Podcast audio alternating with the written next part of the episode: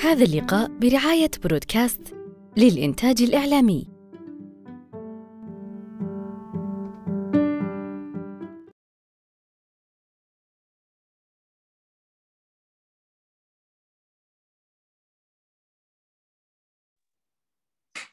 بسم الله الرحمن الرحيم أهلا وسهلا بكم أصدقاء ضاد في اللقاء رقم 149 من لقاءات صالون ضاد الثقافي. نحن نلتقي هنا كل يوم أربعاء الساعة التاسعة مساء نتناقش ونتحاور في موضوع ثقافي أو في كتاب يتم تحديده مسبقا ويتم الإعلان عنه بحسابات صالون ضاد الثقافي. لتصلكم إعلاناتنا وكذلك محتوانا الثقافي. لا تنسوا متابعة حسابات صالون ضاد الثقافي التي ستظهر أمامكم بعد قليل في صندوق المحادثات في الشات. شريكنا الإعلامي هو شركة برودكاست الإعلامية وأهلا وسهلا بكم في هذه الأمسية الباردة الجميلة مع ضيفتنا الأستاذة نور خالد معلمة اللغة العربية ابنة بارة لها آه، محبة للقراءة وعضو في صالون ضاد الثقافي. هذا هو لقائها الأول معنا في صالون ضاد وبإذن الله لن يكون الأخير. في هذا المساء سنتناول كتاب حول العالم في 200 يوم للكاتب المبدع أنيس منصور. بداية أهلا وسهلا بك أستاذة نور. أهلا وسهلا. والسلام عليكم ورحمة الله وبركاته ومساء الخير نعم. عليكم جميعا. أهلا وسهلا. بداية السؤال المعتاد لماذا هذا الكتاب تحديدا؟ آه هذا الكتاب بكل صراحة آه كان موجود عندي ممكن من لما كنت في المرحلة المتوسطة آه من قبل يمكن 12 سنة أو أكثر فما كنت ألمسه أبدا أبدا متواجد عندي فقط شكل. فحتى وصلت للجامعة ففي سنة التخرج التدريب الميداني كان في جمعية للقراءة جمعية قرطبة للقراءة.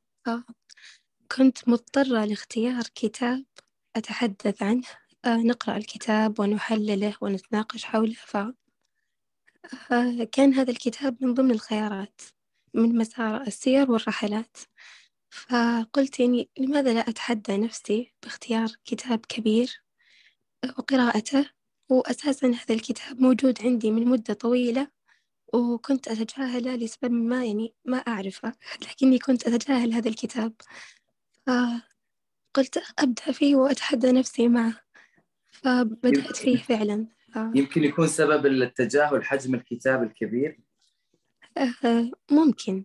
ممكن. 600 يعني تقريبا 640 صفحة تقريبا. صح. يعني ما كان يأتي على بالي أبدا أن الصفحات هذه قد تكون سلسة جدا. جميل. فحتى بدأت فيه كتحدي لكنه كان أجمل تحدي. طيب اللي آه خلينا نتكلم أول شيء عن أنيس منصور آه، معرفتي بأنيس منصور أيضا آه، هي مقتصرة بكل صراحة على هذا الكتاب. طبعا نعرف كلنا أن أنيس منصور هو كاتب مصري آه، صحفي وأديب ولا أسلوبه متسم بالفلسفة والأدب. لكن أنا كنت أريد أن أقول هذه النقطة أنه معرفتي بأنيس مقصورة على هذا الكتاب. ما تعمقت بمعلوماته ما قرأت كتب كثيرة لأنيس لذلك أنا ما أتيت اليوم أتحدث عنه لعلمي الواسع به لكن أتيت لأني رأيت أن شخصية أنيس من كتاب واحد شدتني جدا جدا وجعلتني فعلا أرغب بأني أتحدث عنه وعن كتابه.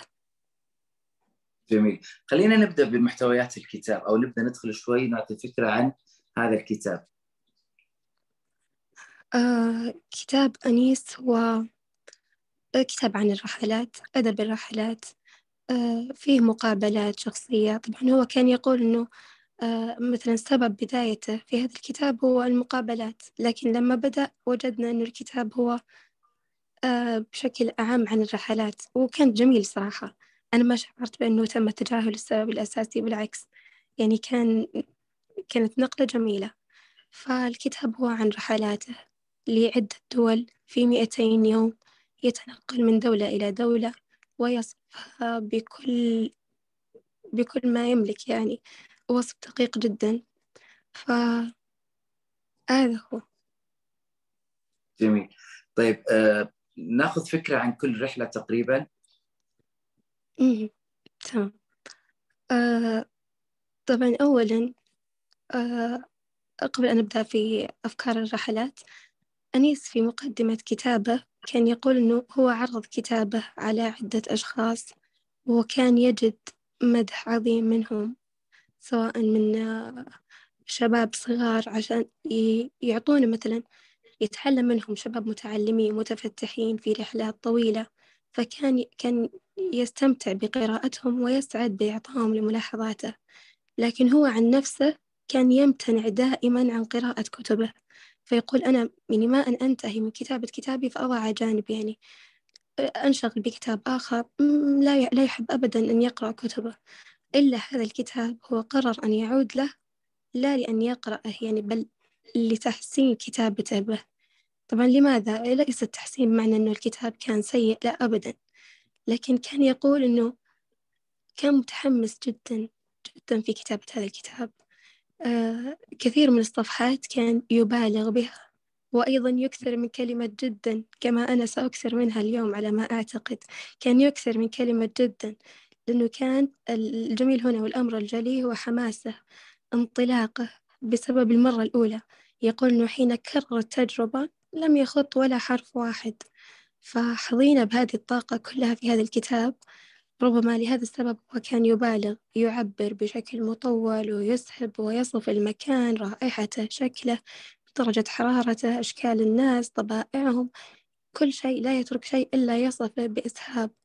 فلذلك الكتاب طويل لذلك نجد كتاب طويل لكن طوله هنا أبدا غير مزعج.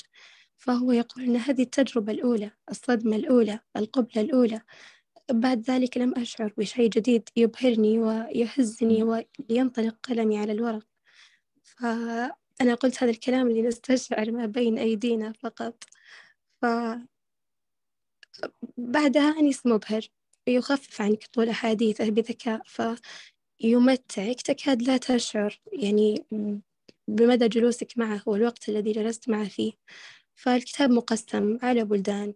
كل بلد كل بلد وفيها نقاط معينة على حسب. هناك بلدان أطال بها وبلدان كان مستعجل جدا فلم يكتب عنها إلا ممكن صفحات قليلة. آه بدأ أولا بالهند. قال إنها بلاد الديانات واللغات والأمراض والخرافات والفقر. ف كان يقول إنه أول شيء يواجهك حين نزولك الهند هي الروائح. طبعا هنا بدأت قصة أنيس مع الروائح مع أنفه الحساس المدلل. طبعا أنا دائما أذكر أن أنف أنيس حساس ومدلل لأني كنت أنزعج من تحسسه. هو كان يقول ما أعرف هي روائح طعام روائح البخور جثث الموتى آه، روائح أجساد الناس. كان يصفها بازدحامها بالبقع الحمراء على شوارعها بسبب اللبان الذي كان يمضغ فيبصق. آه وهنا بدأت قصتها مع الوصف. الوصف بشدة ممكن يكون حتى وصف مزعج لأنه كان متهكم. متهكم جدا أنيس. متهكم ممكن بطريقة قد تروق للبعض بطريقة قد يراها البعض سخرية. لكن في الهند هو أعطى نفسه كل حرية بأن يصف حتى الأشخاص أنفسهم. ورائحتهم وأشكالهم بشكل قد لا يعجبني. لا أعرف إذا كان هذا قد يعيبه البعض عليه أم لا لكن أنا بالنسبة لي آه كنت أستصعبه جدا بصراحة.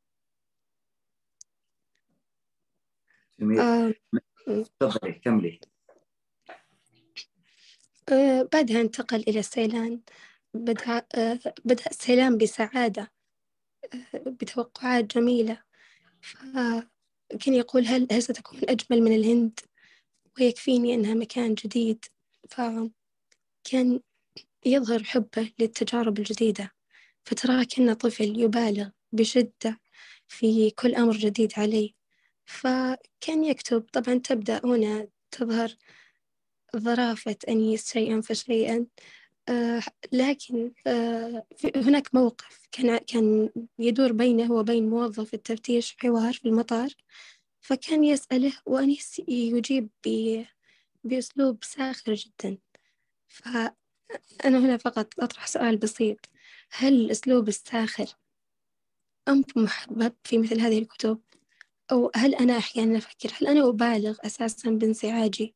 هل يحق لي الانزعاج من سخرية الكاتب؟ يعني أفكر بعض الأحيان أن الكتاب هذا مترجم وسيقرأه الكثير من الأشخاص ربما ربما حتى ينشد شخص من هذا البلد الذي كتب عنه فيقرأ الكتاب ويرى هذه السخرية على أبناء البلد فأنا هنا لا أذم أنيس أبدا أنا أتكلم عن رأيي فهل هل السخرية أمر مضحك في مثل هذه المواقف؟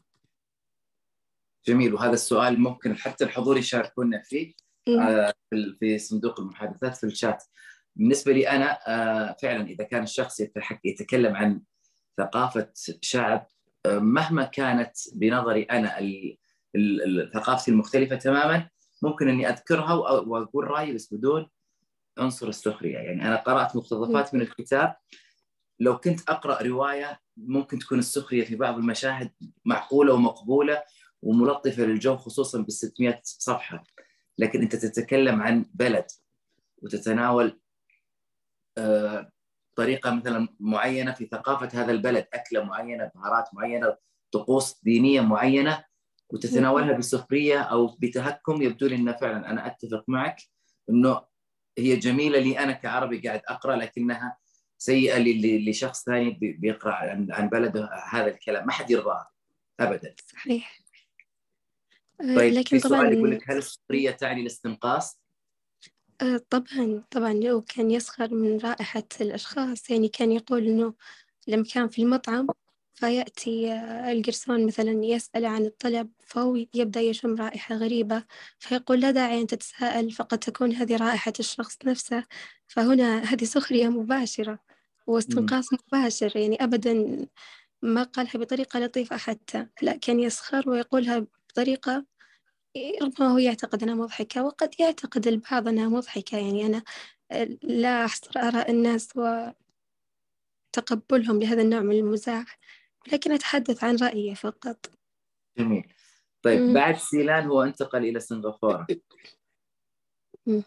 وبعدين آه. أندونيسيا في مشاهد شدتك في هذه الرحلة؟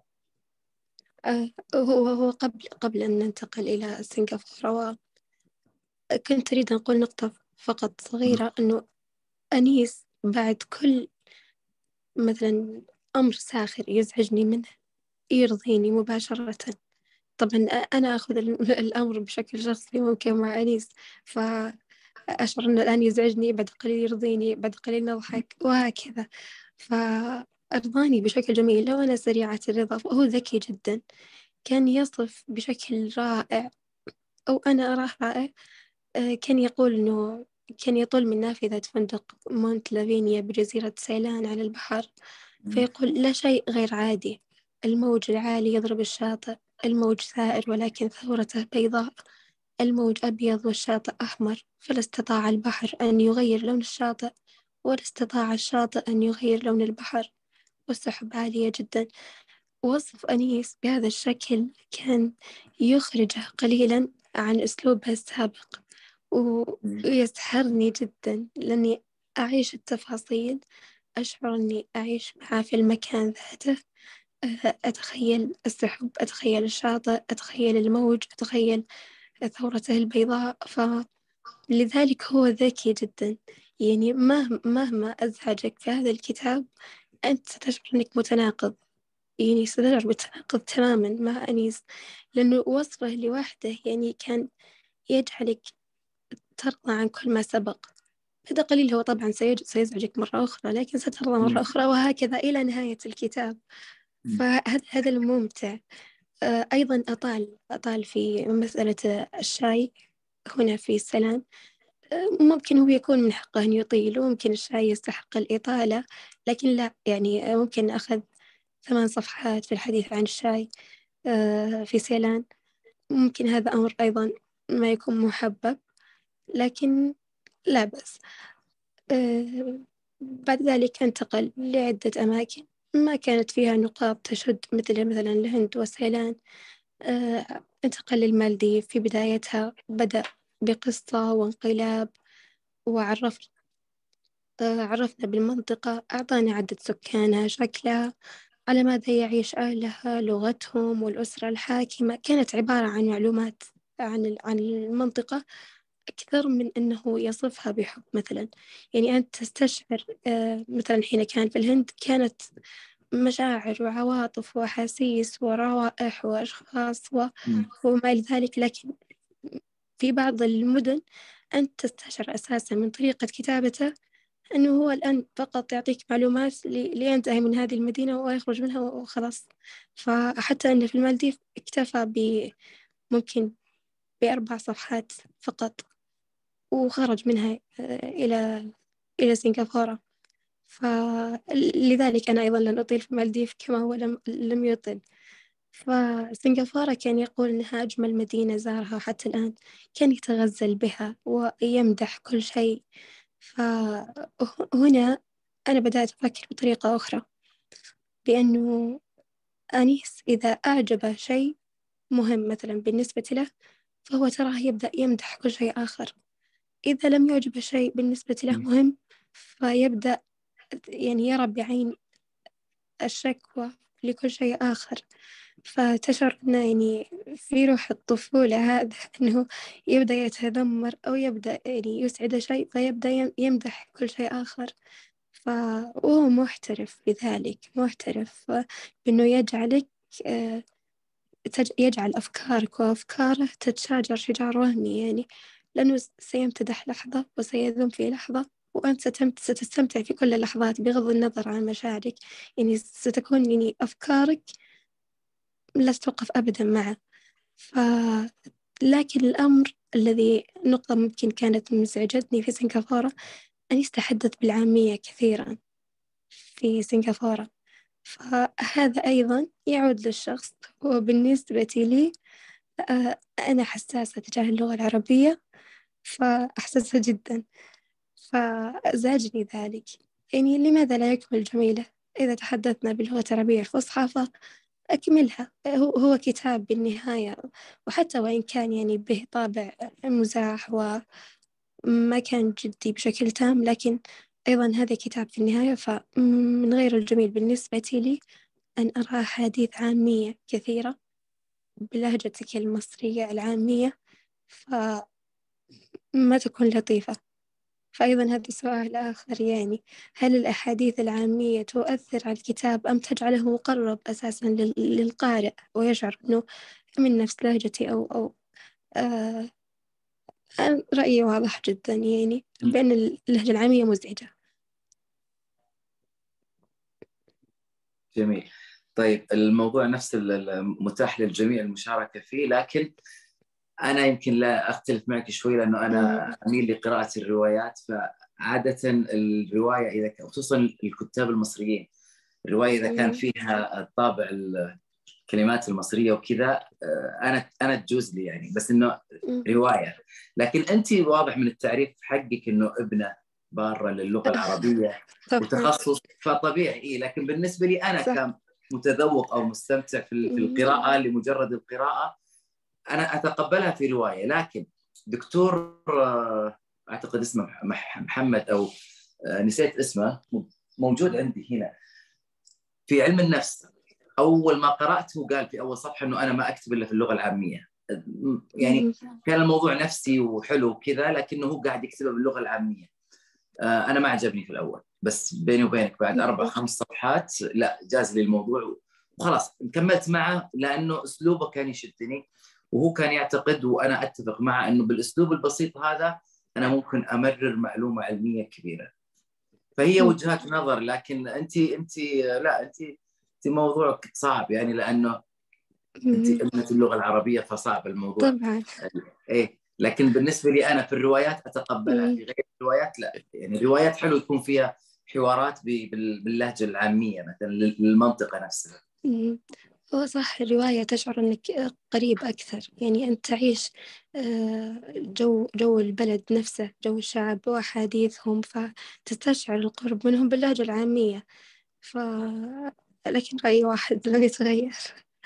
آه، بعد ذلك آه، انتقل إلى إندونيسيا. في إندونيسيا سأذكر منها موقف جميل. طبعا ذكره هو ليس موقف يعني. قال نقطة بسيطة وبدأ بأسلوب رائع يتحدث. هو كان يقول بأنك إذا حملت حقيبة ثقيلة لمدة ساعة أو خمس ساعات ثم وضعتها على الأرض فإن ذراعك ستبقى متعبة كأنك لم تضع الحقيبة بعد.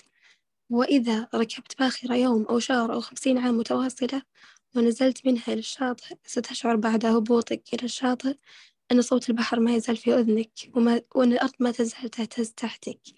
فكان يقول يبدو أن هذا هو الذي يحدث للروح. فهي تعيش في سجن اسمه الجسم. وكل خلية حية في هذا السجن عبارة عن قيد وعن سلسلة ملايين السلاسل. فإذا تم الإفراج عن الروح بالموت سيبقى أثر هذه السلاسل وهذه القيود وستبقى الروح متأثرة بهذه القيود. فبهذه الحياة الذي التي قطعتها فوق سفينة قلقة سفينة بها عشرات الغرائز التي تشبه قطاع الطرق واللصوص فهو كان يفسر الآن موقف بسيط حمل حقيبة ثقيلة وأمور أخرى بكل هذا الوصف الرائع. فأنا ممكن هذه كانت أجمل اللحظات بالنسبة لي في الكتاب. يعني هذا حتى من محاسن حبه للإسهاب بالوصف أنه كان يرى موقف بسيط ممكن ويبدأ يسهب بوصفه بطريقة أدبية رائعة ساحرة مثل هذا فهي أجمل شيء في الكتاب. وتجعلني أساسا أغض بصري عن كل الأمور المزعجة لأن الوصف مثل هذا وصف أدبي رائع. ما تخرج فقط بفائدة من الاستمتاع مثلا بالرحلات بالبلد نفسه بالشعب نفسهم؟ لا أنت حتى تستمتع بأسلوب أدبي هنا. تتلذذ بكلماته بكل ما يقوله. وأيضا التنوع التنوع في الأسلوب. ما تمل بأنه كل الأسلوب هو يتحدث ويقول لك هنا كان هكذا وهنا طعامهم هكذا وهنا أشكالهم هكذا ولغتهم و و. لا هو يتنقل يعني يتنقل من بلد لبلد ويتنقل أيضا من أسلوب إلى آخر. هنا أسلوبه لطيف هنا أسلوبه مزعج هنا أسلوبه آه، ساخر هنا أسلوبه متذمر. وهنا إنساني ولطيف وهنا في وصف عذب. فهذه من من من الأمور التي جعلتني أنشد فعلا لشخصية أنيس. ولذلك أنا كنت أقول إنه أنا ما قرأت إلا هذا الكتاب لأنيس. في نفس الوقت شعرت برغبة قوية جدا بإني فعلا أود التحدث عنه ونقل نقل كل هذا الكلام عنه. ف... أنا أتوقع الآن بدأت أيضا أسهب مثله. آه، لكن وصفه جميل. هذا ما يدعوني للإسهاب. جميل. آه. يبدو لي أنا أهم ميزة في الكاتب اللي بيكتب عن أدب الرحلات الوصف. إذا ما أجاد كاتب أدب الرحلات الوصف يوقف كتابه لأنه إحنا كقراء بنعتمد على الشيء الموصوف لنا. كل ما كان وصفه جميل ودقيق كل ما كان الكتاب ذا قيمة. طيب نكمل. أستراليا الفلبين. آه، في في الفلبين آه، كان يمتدح شعبهم بشكل كبير يمتدح حبهم للهو والرقص والضحك وكان وصفه لطيف جدا عنهم ويعج بالحياة. آه، فأنت كنت يعني وأنت تقرأ ممكن تستشعر الحياة هناك آه، تستشعر متعتهم وحبهم حتى للرقص واللهو. فكان يعطيك دفعة معنوية جميلة للاستمرار لكن يكسر متعتك.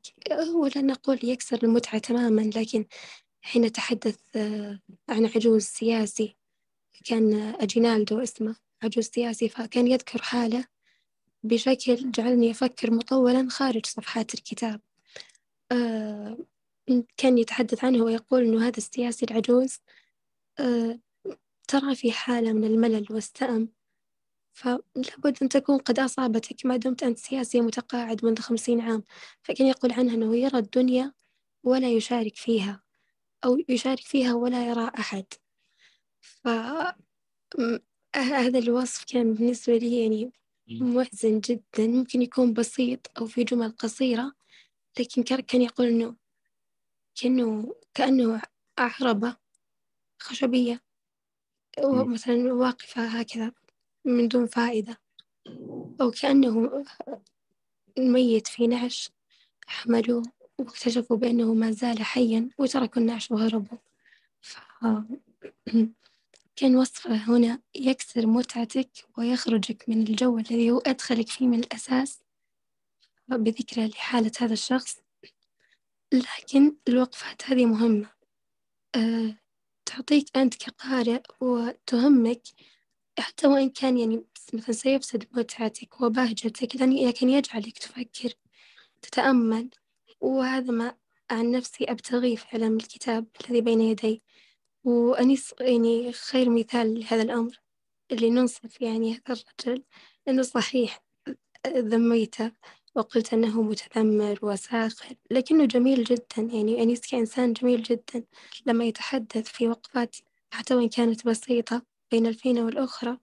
عن مثل هذه المواقف تبين لك مدى جماله تجعلك تفكر فعلا خارج الكتاب. يعني ما يكون فقط تفكيرك محدود في كلامه في أوراقه في كتابه. لا أنت تفكر تتخيل تتأمل تستشعر. فكل هذه الأمور لن يعطيك إياها أي شخص يكتب.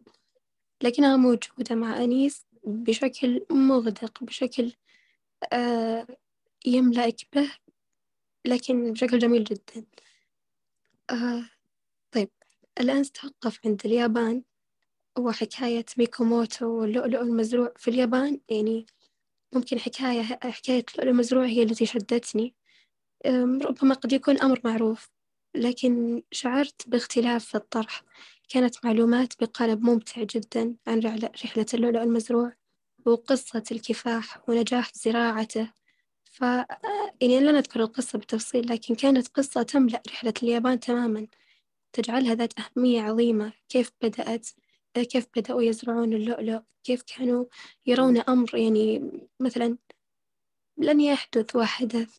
فحتى نكتفي بها. هذا ما أراه. يعني لو كان اكتفى فقط بهذه القصة في اليابان فأراها كافية جدا.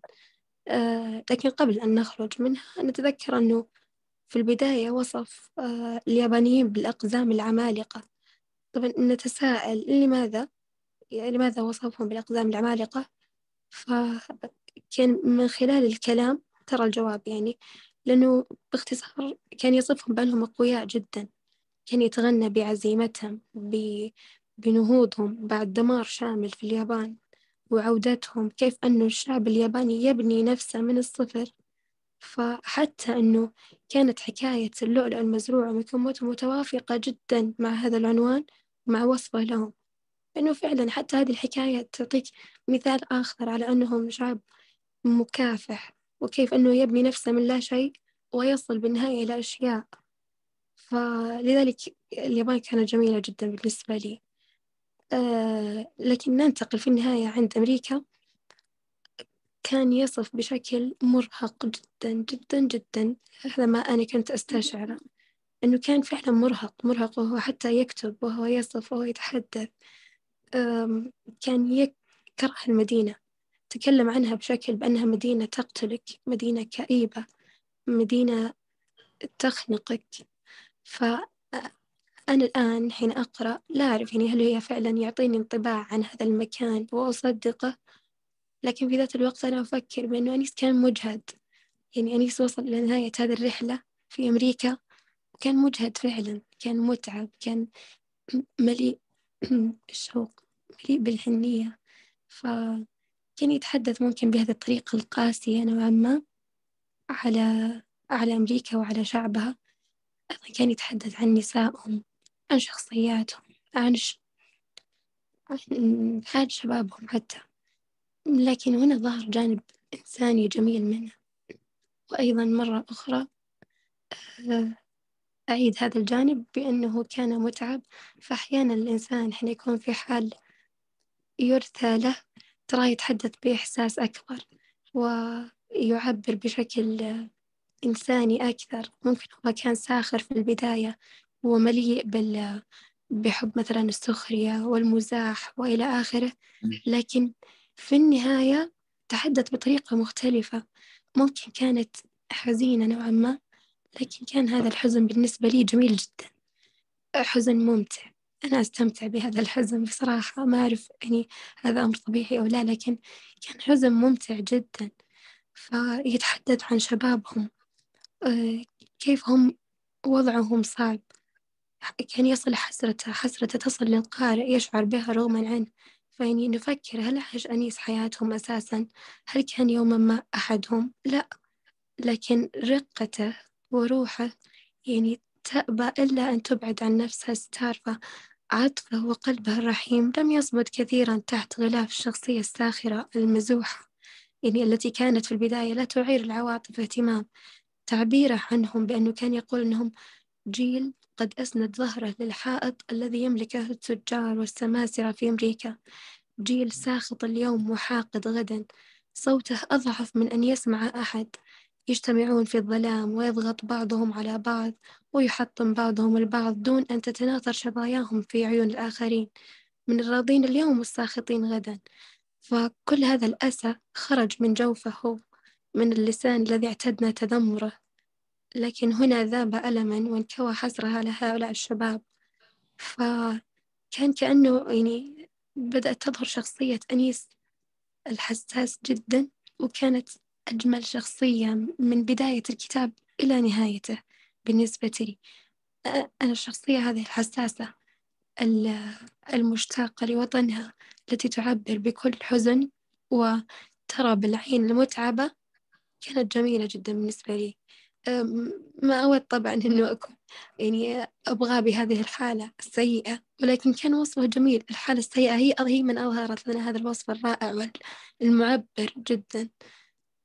خاصة في النهاية لما وصل مشهد أنيس طفل الذي لا حول له ولا قوة لما نزل على أرض وطنه وكان محمل بالشوق والتعب ولامس هواء مصر جلده يعني متسللا إلى داخله. كان يقول إنه يشعر بشفتيه في إقدامه تقبل أرض مصر. فكان متعب منهك لا يمنع نفسه من التعبير بأي إحساس يتجول في داخله. فكانت نهاية تستحق وتشفع. فما نرى كيف كان يتحدث عن عودته. وأنا عن نفسي بصراحة في النهاية حين وصل إلى مصر بكيت معه ربما الآن لو أقول كلامه لن يؤثر. آه، ربما لما أتحدث عنه الآن لن يؤثر بكم لكن حين تبدأ معه من بداية الرحلة وتقرأ الكتاب من بدايته وتشعر به مشاعرك ستكون مختلفة مختلفة تماما لأنك ستبدأ معه وسترى بمختلف أحواله. وكيف كان وكيف صار بعد ذلك. فكان يقول بأنه كأي مخمور نزل من الطائرة كأي بطل حملوه على الأكتاف وهتفوا في إذنه وهو لا يدري كأي ميت وضعوه في نعش العطر المميت والسحر القاتل كأي جريح عائد من ميدان القتال. وهو فعلا كان يرى أنه عائد من ميدان قتال إلى أهله ووطنه. فكان يقول أنا لا أعرف أحد من هذه الوجوه حين نزلت. وبعضها ممكن قد قرأ كل ما كتبت وأنا أدور حول الأرض ولا بد أن أحد منهم تمنى أنه يدور دورتي ويدوخ دوختي. لابد أنه تمنى ذلك في ساعة.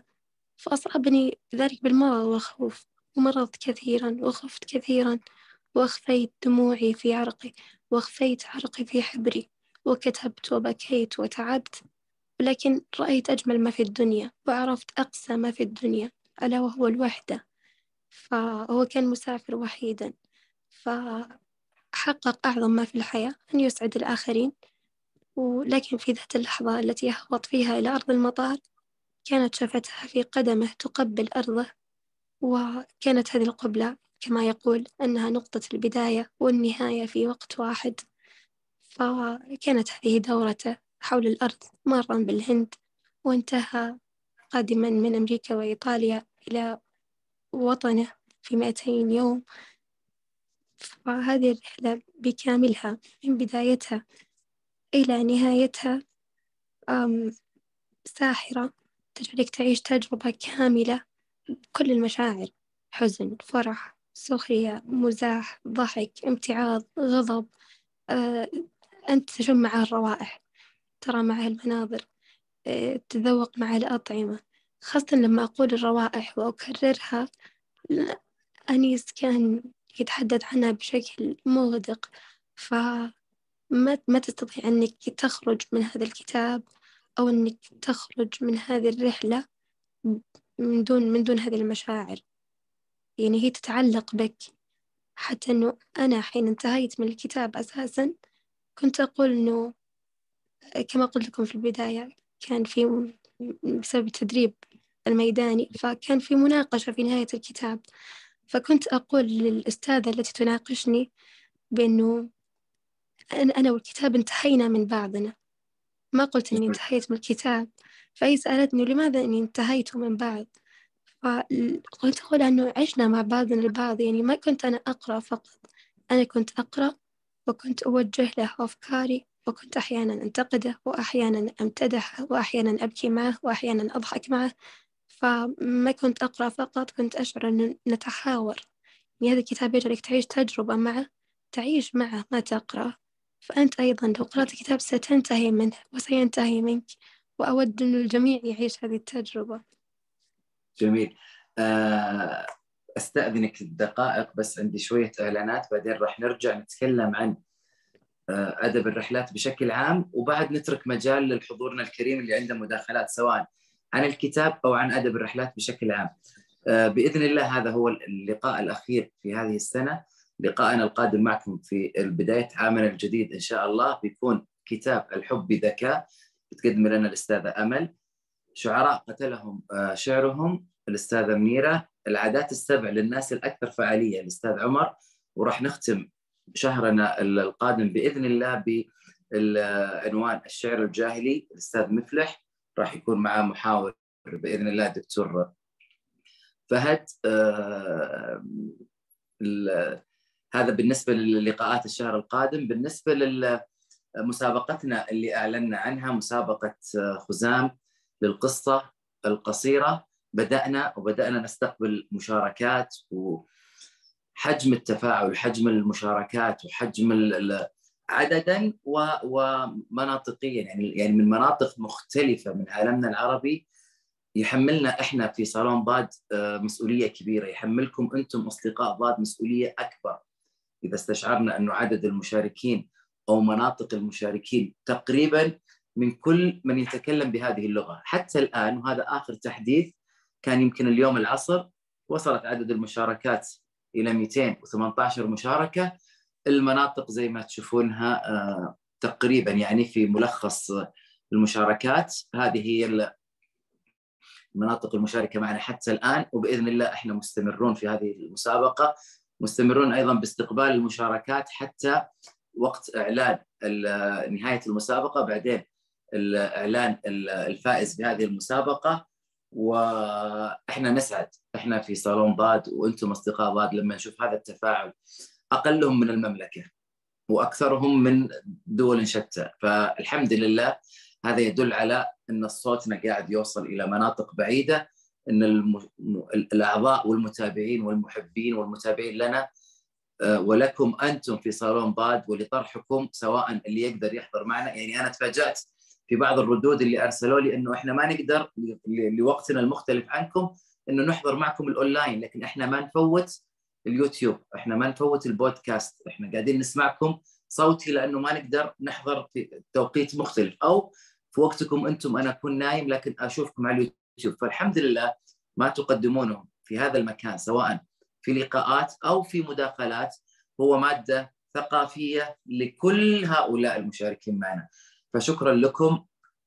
أنتم أنتم ضاد أنتم ضاد وهذه هي مكانكم ومنصتكم. آه شكرا لكم. آه ناخذ مداخلات صوتية. آه أبو عمر أستاذ محمود المايك معك. مساء الورد عليكم جميعا. أهلا وسهلا. أهلا بالورد الله يعطيكم العافية على اللقاء. اللقاء الرائع هذا و... والحقيقة الأستاذة نور يعني أحيا ذكرياتي عن الكتاب. أنا كذلك آه، قرأت الكتاب غصب لما قرروا آه، نادي قراءة كذلك أتذكر هذا الكلام يمكن فوق العشر سنوات واضطريت إنه أقرأه بسبب حقيقة حجمه الكبير 650 صفحة تقريبا. ولكن اليوم الأستاذة نور أحيت أحيت الذكريات الجميلة اسلوب الأستاذ أنيس بصراحة المضحك. يعني أنا أستاذ أنيس من من الأشخاص اللي كنت أستمتع جدا وأضحك أحيانا كثيره معاه يعني من من خلال كتاباته. الحقيقة مداخلتي يعني بغض النظر عن فائدة القراءة عن أسلوب الكاتب عن وصف الكاتب الجميل اللي أنا يعني اللي أنا وكلنا ممكن نستمتع فيه. اليوم أنا يعني آه، خلينا نتكلم عن أدب الرحلات بشكل خاص. أدب الرحلات اليوم يعني ما هي الفائدة من قراءة أدب الرحلات؟ اليوم آه، مثل ما كنا نعرف يعني هناك قنوات كثيرة تتكلم عن بلد معين أو عن يعني حتى عن مدينة مثلا خلينا نتكلم عن بالي مثلا في أندونيسيا. في قنوات في رحالة عرب موجودين يتكلموا عن بالي بإسهاب يجيب لك بالي عاداتهم تقاليدهم وطريقة أكلهم وطريقة ضحكهم. اليوم ما هي فائدة كتب مثل كده يعني أنا لما قرأت كتاب حول العالم في 200 يوم ما كانت موجودة كل هذه كل هذه الوسائل اللي اليوم إحنا يعني ممكن إنه أشم رائحة الجدو جدو اللي الأكلة المشهورة في أندونيسيا مثلا أو أشم رائحة البهارات الهندية وأنا أمشي. اليوم أنا أستطيع من خلال مقطع يوتيوب قصير من خلال رحال عربي أو من خلال هؤلاء يعني اللي موجودين إنه أنا أستشف هذا كله. فما هي فائدة قراءة كتب من هذا النوع اللي هي آه، يعني والأستاذ أنيس الأستاذ أنيس كان كان مبدع في هذا المجال. عنده أكثر من كتاب يتكلم هو تميز في أدب الرحلات. عنده كتاب آه، أتذكر غريب في بلاد غريبة وكتاب عن اليابان أذكر وعن اليمن وعاجب الرحلات في التاريخ عنده كتب كثيرة عن أدب الرحلات وكنا نستمتع ممكن في فترة من الفترات اليوم ما هي الفائدة من من قراءة مثل هذا هذا النوع من الكتب. جميل. شكرا. أنا أتفق معك أبو عمر ويبدو لي أنا أنا لي وجهة نظر شوي في هالموضوع هذا يعني لو نظرنا مثلا آه، يعني أدب الرسائل مثلا. في وقت معين كان أدب الرسائل هو اللي اللي اللي مسيطر لأنه هو كان الوسيلة بأنه آه تكلمنا أنا والأستاذة نور قبل اللقاء عن هذا الموضوع. كان هو الوسيلة اللي الأدباء مع مع مع عشقهم أو الأدباء مع بعضهم أصلا يتناقلون هذه الرسائل بينهم وبين بعض. وبالتالي بعد وفاتهم تجمع هذه الرسائل وتكون مادة أدبية لنا إحنا. نفس الشيء أدب الرحلات. أنا ممكن يعني في وقت كتابة هذا الكتاب فرصة إنه أنا أتفرج في الهند وأزور خصوصا إنه أنيس يعني آه، ذكر آه، أو أو أورد صور وأشياء كثيرة. يعني يعني الكتاب ليس كتاب أدب رحلات لا هو ألبوم صور بعد في صور كثير. فهو كان يبدو لي أنا كأدب يعني بشكل عام. أدب الرحلات أتوقع إنه راح مع مثل أدب أدب الرسائل. إنه حاجة كانت فاعلة في وقت معين وبالتالي لتقدمنا الآن آه، ما عاد له أهمية كثير ما أدري إذا في أحد حتى الآن مستمتع في أدب الرحلات أو يستمتع إذا قرأ عن منطقة معينة مع إنه يقدر يكتب مثلا في اليوتيوب ويستمتع أكثر وهو يأخذ الانطباع المباشر. أنا هذه وجهة نظري للأدب الرحلات بشكل آه، عام لكن صفحت الكتاب فعلا أسلوب أنيس أحيانا يحسسك إنه أنت ما انت قاعد تقرأ آه، أدب رحلات لا أنت مستمتع مع واحد من أصدقائك قاعد يسولف عن رحلة وعن مواقف صارت له بهذه البلد وأنت مستمتع بالمواقف اللي صارت له لأن أسلوب طرحه هو لهذه المواقف أسلوب مميز. يعني يعني لو كان أد يعني لو كان يصف فقط لغرض الرحلات بيكون بيكون ممل. آه هذه وجهة نظري عن الموضوع، تعليقك أستاذة نور. هو بصراحة أنا أتفق في نقطة إنه موضوع البحث الآن عن البلدان أصبح أسهل بأنه ممكن تبحث تبحث في اليوتيوب عن مقطع وترى بدل أن تقرأ كتاب.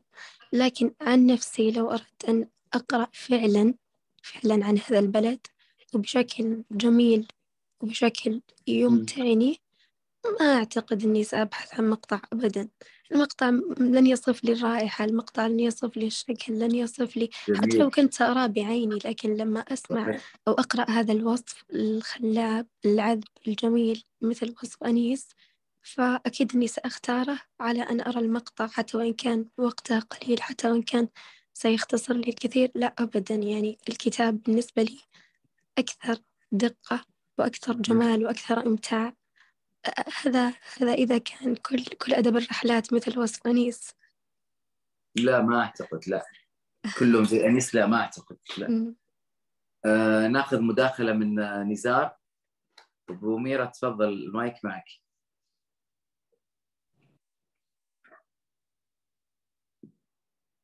دكتور نزار تسمعني؟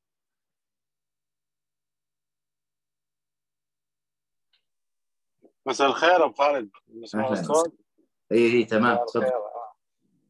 يا حياكم الله. مساء النور والله يعطيكم العافية. وأنا شوي كان دخولي متأخر لكن آه عذرا يعني. بس النقطة المهمة جدا في أدب الرحلات مناقشة كتابة كتابة الرحلات بطريقة أدبية يعني. خاصة إنه علم السرد واللي هو ميدان البحوث اللي عم نشتغل عليها. بدأ يتطور بطريقة غريبة نوعا ما. يعني مثلا على سبيل المثال ولو هو خروج عن الموضوع السرد السيري. أصبح نوع من السرد الذي قد يلخص لك سيرة مجتمع أو أو يلخص لك تاريخ أمة بأكملها من خلال سيرة ذاتية. وبالتالي أدب الرحلات هو ينشق من هذا النوع نوعا ما. فأنت أنت تقرأ عن بلدان وترى ترى ترى تضاريسها بكاملها حتى مثل ما تحدث أخوي أبو عمر إنه أنت ترى كل تفاصيل الحياة فيها بما فيها الأطعمة وكأنك تسير في شوارعها وزقتها من خلال الوصف لكن بطريقة أدبية شيقة تساعد المتلقي على متابعة ما يحدث في هذه الرحلات. حول العالم ب 200 يوم هو كتاب شيق جدا وتحول لأعمال سينمائية وحتى أعمال كرتونية تابعناها كنا ومساءكم سعيد وحقيقة إنه ابو خالد لك يوم كم يوم مغيب وأنا أيضا ابو خالد خصوصا مع هذا الشتاء القارس يعني. مساءكم سعيد وليلة ليلة هانئة إن شاء الله. يعطيك العافية شكرا لك أبو ميرا. أستاذ خالد. خالد المايك معك تفضل.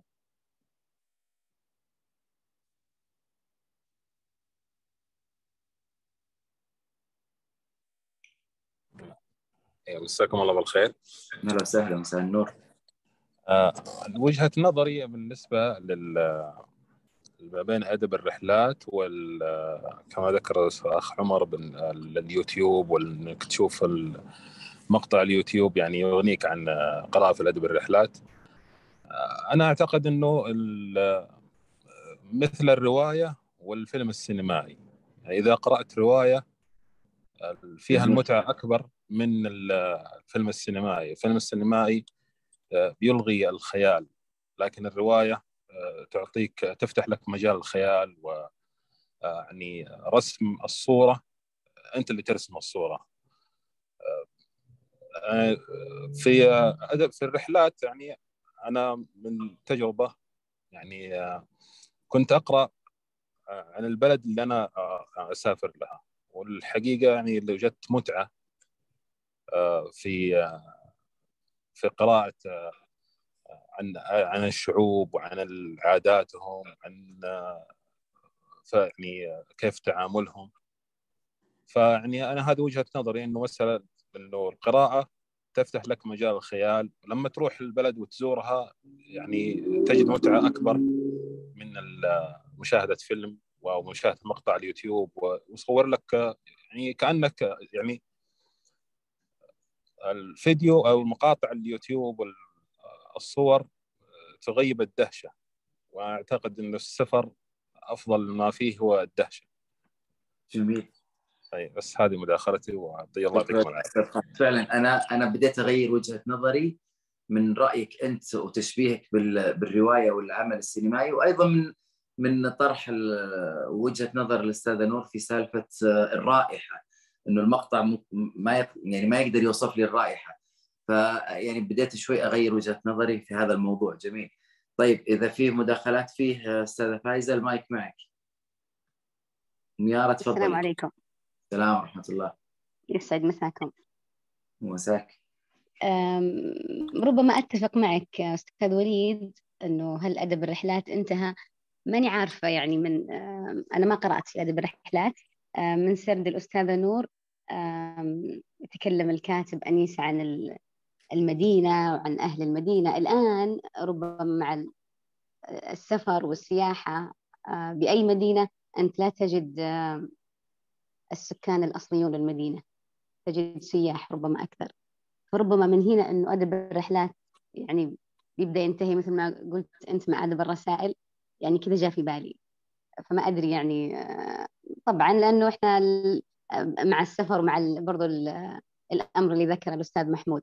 الأمر الآخر آه، حابة أشكر صراحة الأستاذة نور في طريقة يعني يعني السرد رائع وعرضها الكتاب جدا يعني كنت مندمجة معه لكن علاقتها بالكتاب يعني أنا آه، قاعد أقول بعد اللقاء أنا آه، لما تقول أنا ما انتهيت منه إحنا انتهينا من بعض. فمرة مرة يعني تبارك الرحمن طريقة إنه هي كيف آه، يعني عايشة مع الكتاب ومتعايشة معه ومتعاملة معاه بشكل صراحة أبهرني. فألف شكر أستاذة نور الله يسعدك على الطرح الجميل هذا المساء.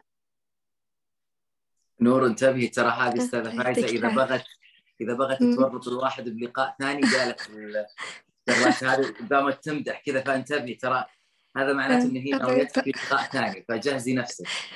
أبد حاضرين لها في كل الأوقات. طيب في تعليق على المداخلات؟ شكرا للجميع على مداخلاتهم كانت جميلة ومثرية واستمتعت بكم جميعا. الأستاذ بدر أبو فهد المايك معك. مساكم الله بالخير جميعا. وسهلا. يعطيكم العافية. آه، أحب أتعلق على أسلوب آه، أنيس منصور. آه، أنيس منصور طبعا له عدة مؤلفات وأيضا كان يكتب في الشرق الأوسط. كنت أتابع له مقالة يومية في الشرق الأوسط. هو وسمير عطلة كانوا في نفس الصفحة. اثنين هذولي وتحديدا أنيس منصور يتميزون بالموسوعية. لما يكتب عن أي مجال ياخذك لكل الجوانب الجغرافيا السياسة التاريخ العلم أو العلوم البحتة يعني. آه، ياخذك إلى مشاعره أيضا. وهذا السر اللي يخلي آه، يعني أنيس منصور أسلوبه شيق جدا ويخليك تعيش معه. هو عمل فني يعني مقالة أمين أنيس منصور. وكتاباته وكتبه بشكل عام. عمل فني متكامل من الإخراج إلى المؤثرات الصوتية إلى المؤثرات البصرية آه، إلى الحبكة القصة السيناريو. يأخذك معه في عالم آه، خاص وعالمه بسيط و... وممتع وشيق. فهذا كان تعليقي فقط. ويعطيكم العافية.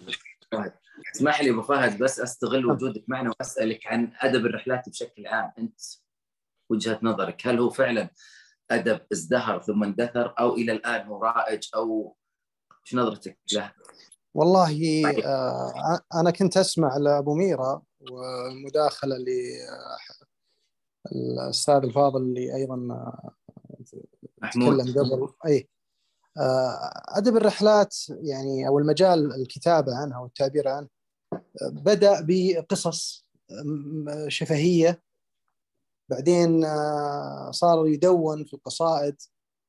يمكن تكلمنا عن الشعراء المعلقات كيف كانوا يتكلمون عن آه، رحلة. لابد أنها جزء من قصيدة الجاهلية أنه يتكلم عن الوقوف بالأطلال ويسمي الديار والرحلة ويصف ناقته والرحلة الأماكن اللي عبر أو مر بها.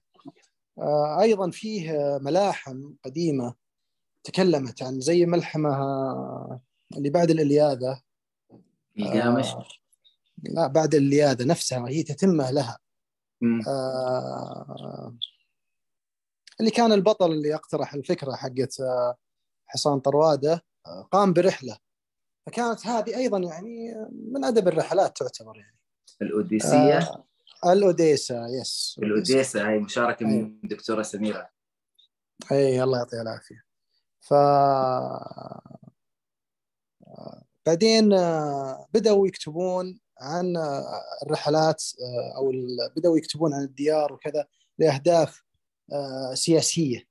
كمثل ما تقول مستشرقين يروح يستكشف ويبعث التقارير يبعثها هذه الكتاب اللي هو ألفه هو كان عبارة في الأساس تقرير كامل مرسل إلى جهة معينة ولكن صيغ بأسلوب راقي لأنه يخاطب مثلا خلفاء أو قادة أو ولاة كبار. آه، حاليا طبعا آه، تغير المجال استمر ولكن بأشكال متغيرة يعني أذكر آه، عبد الكريم الجهيمان رحمه الله له كتاب أيضا اسمها دوره مع الشمس. وملاحظاته وأسلوبه يمثل شخصيته ويمثل طريقته هو يعني الخاصة. آه، مثل أنيس منصور أيضا. حاليا أدب الرحلات أنا أراه بشكل كبير في الأفلام الوثائقية. صراحة يعني آه، الأفلام الوثائقية آه، أيضا تجد فيها الأسلوب الشيق والأسلوب المرح والأسلوب البسيط والممتع. يعني فيه من راح يعني أو ذهب إلى أماكن ما حد راح لها عن قرب. مثلا زي صحارى المغول مناطق في سيبيريا آه، راح آه، يعني أفلام نشوفها عن الأمازون وغابات الأمازون. آه، الناس اللي هناك اللي معزولين عن عن بقية العالم. فما زال أدب الرحلات موجود ولكن بشكل آخر. صحيح. يعني حتى في بعض المشاهير اللي اشتهروا بأنهم رحلات. صحيح. يعني يعني قاعد يج يعني يسافر ويجول العالم ويصور بس. صحيح. أيضا يمكن الأخ خالد إذا تذكره. خالد. بالضبط. خالد صديق. يعني كان يسوي خالد صديق كان لها قناة في اليوتيوب ويروح إلى أماكن فعلا يعني أنا صراحة ما أندهش لما يجي واحد يروح لندن مثلا ويصور في لندن ولا في روما ولا لكن لما يجي شخص يروح إلى أماكن فعلا آه، فيه يعني تقدم لك شيء جديد أنت لما تناظرها. مثلا زي في واحد راح في كوريا الشمالية مثلا ودخل وسجل الحياة هناك وطريقتهم ومعيشتهم والسيارات عددها ونوعها وموديلاتها ومين اللي يقود سيارة ومين اللي ما يقود؟ وش الأشياء القانونية والغير قانونية؟ يعني آه، فيه أيضا أشخاص يسوون يعني بمجهوداتهم الخاصة. آه، يقدمون مادة جميلة وثرية. جميل. تسلم أبو فهد. سعدتنا واضح إن زمان عنك وسعدتنا بصوتك ولا تحب أنا مقصر الله يحفظكم. جزاكم الله خير. شكرا جزيلا. آه مداخلة قبل آه، إذا سمحتي لي استاذه نور في مداخلة من الدكتور فهد يعلق على موضوع اللغة العربية. هو يتفق معك تماما إنه لازم تكون اللغة الكتابة بلغة عربية بسيطة وواضحة وسلسة. الكتابة باللهجة العامية آه، سنضيع في فهمها. ويقول ما ذنبي أنا كقارئ إن كنت لا أست يعني لا أستسيغ أو أستوعب أو آه، صوت لهجة ما. أيضا في تعليق للأستاذة إيناس وأنا هنا آه، لفتت نظري الموضوع ثاني إنه إحنا كقراء لا نحب نقرأ في أي شيء بما فيه الأدب أفضل من المادة في اليوتيوب. وأنا الآن يبدو لي وجت ببالي بعد قراءة مداخلة إيناس إنه إحنا أصلا نقرأ أدب رحلات في الرواية. يعني يعني كثير من من الروايات مثلا يتكلم عن بلد ما وعاداتهم وتقاليدهم واحيانا يعني حتى اللهجات أو مسمياتهم لبعض الأشياء. فأنا أشوف إنه هذا هو كأن الكاتب أخذني برحلة لهذه المنطقة. حتى مثلا لما يجي آه، أستاذ عبد الخالق ويكتب رواية في قرية في جازان فأنا كأني أنا قاعد أتجول في هذه المنطقة وأعرف عادات وهي في منطقتي. وأعرف عادات وتقاليد ومسميات بعض الأشياء الأواني المنزلية مثلا آه، الأشياء اللي موجودة في البيت. فإحنا نقرأ أدب الرحلات وإن كان يعني يعني بكتب أخرى مو بكتب آه، أدب الرحلات آه، بشكل بشكل مركز يعني. تعليقك أستاذة نور على المداخلات بشكل عام. من خلال أساسا كلامك الآن أنا استوعبت إنه ممكن أكون ما فكرت في هذه النقطة سابقا لأني أنا أساسا ما أقرأ روايات. أنا أقرأ ممكن كل الكتب في في الحياة إلا الروايات. أقرأ في الأدب في اللغة في أي شيء آخر. في الرواية لأ. فما سبق وفكرت في هذه النقطة إنه فعلا لو كنت أقرأ رواية فستكون أدب رحلة في ذات الوقت. فممكن ممكن أكون حرمت نفسي من هذا الجانب. قدمنا أنا والأستاذة إيناس في هذا الصالون. آه، رواية خبز على طاولة الخال ميلاد اللي فازت اللي فازت بالجائزة. ومن خلال هذه الرواية أنا شخصيا تعرفت على الكاتب ليبي فتعرفت على أشياء وعادات وتقاليد ومسميات أواني منزلية أو مسميات أشياء أو أو, أو أكلات في في الثقافة الليبية. فهذا اللي نقصد إنه إحنا أصلا بقراءتنا بشكل عام إحنا قاعدين نتجول في المنطقة اللي قاعد يكتب عنها الكاتب. خلينا نتكلم إذا في اقتباسات أو قراءات آه، من قراءاتك أنت حول شخصية المؤلف. محضرة لنا اقتباسات أو هو الاقتباس اللي كان في نهاية الكتاب؟ آه هو أنا أساسا قلت اقتباسات كثيرة ولكن آه قبل أن أنتقل لها بس في نقطة بسيطة جدا آه أنا أيضا كتبتها في تقرير عن الكتاب كنت أقول آه كل هذه الشخصيات في أنيس كل المشاعر إنه أحيانا ترى غاضب أحيانا مازح أحيانا وحيد أحيانا مزعج قريب من القلب أو ممل أو مليء بالحياة أو متبلد المشاعر. كل هذه الأوجه لا تعني أن أنيس يعاني من انفصام في شخصيته لا تعني أنه إنسان متناقض لا هي تعني أنه إنسان فقط لا غير. إنسان بكل المعاني السطحية والعميقة القريبة والبعيدة الشاعرية والمنطقية لهذه الكلمة. هو إنسان يعيش المواقف يعيش في الأشخاص يعيش في طرقات البلدان التي يزورها في شوارعها يستشعر كل ما يدور حوله. فينقل لنا هذه العواطف والأحاسيس لذلك كنا نعيش معه كل هذا بكل حواسه هو فتنتقل حتى إلى حواسنا. فهو كان يغوص في هذه التفاصيل ويعطي كل موقف حقه كل فرحة كل ألم وقته ويضخه لنا فنستشعره كأنه لنا منا وفينا. فهذه هذا هو أنيس بشكل مختصر. هو إنسان بكل معاني كلمة إنسان. فالاقتباسات أنا أعتقد أنه ذكرتها ولكن آه هناك اقتباس لم أذكره. كان يتحدث عن نقطة لطيفة أو هي ليست لطيفة هي حساسة لكن لطيفة بمشاعره. مع أنه اقتباس ممكن يكون قصير جدا لكن جميل. كان يقول أنه لابد أن ينتهي الاستعمار والاستغلال ولابد أن تعود كل أرض إلى أهلها ولابد أن تعود كل قطعة أرض إلى الذي يحدثها وتتسابق على سطحها حبات القمح مع حبات العرق. فهذا أيضا من جوانب أنيس الحساسة التي ظهرت بين الحين والآخر في الكتاب. جميل. أنا صراحة يعني الكتاب عندي من من سنوات. وتصفحت الكتاب يعني في ثانيات كذا صفحات معينة تصفحتها وتصفحت الصور وتصفحت لكن آه، ما أتممت قراءته. خلينا ناخذ مداخلة خالد. أستاذ خالد عبد الرحمن. أستاذ خالد تفضل مايك معك. السلام عليكم. السلام ورحمة الله. يعطيكم يعطيكم العافية على اللقاء الجميل. يعطيك العافية يا نور. دامك العافية. الله يكتب أجرك. لا يفض فوق آه، أنا مداخلتي تعتبر سؤال وإضافة. وما راح أطيل إن شاء الله.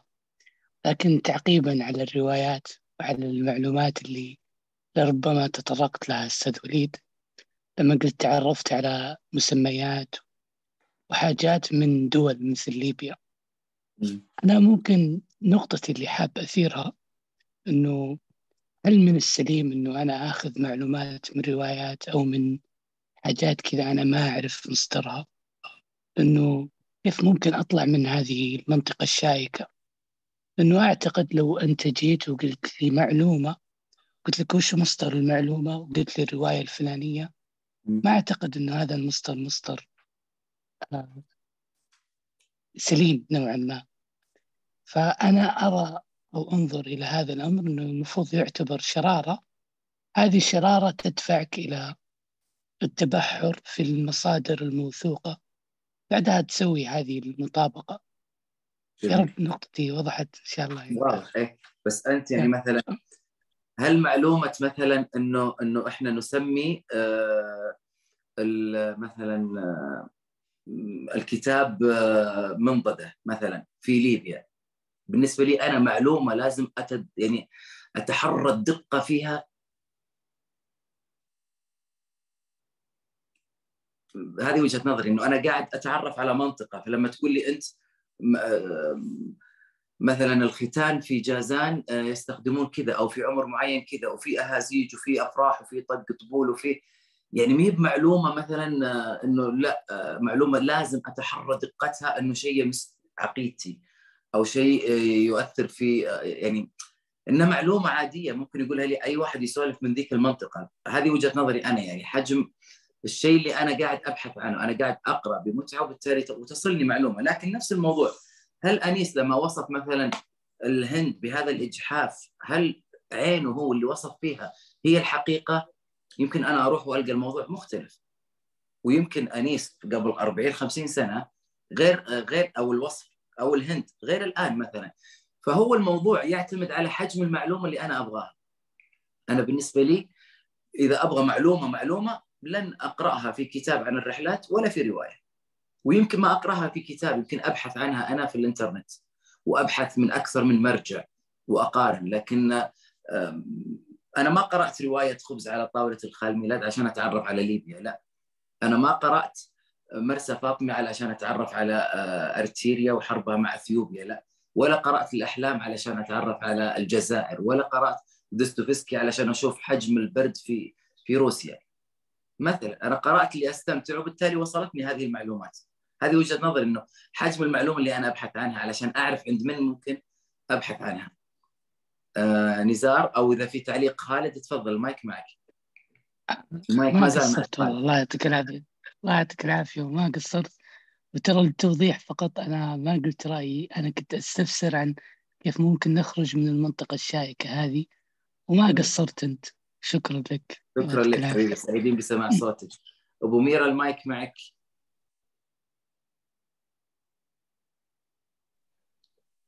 مساءكم سعيد مرة ثانية. بس ابو خالد تأكيد لكلامك والاستفسار الأخ أنا وصلتني فكرته.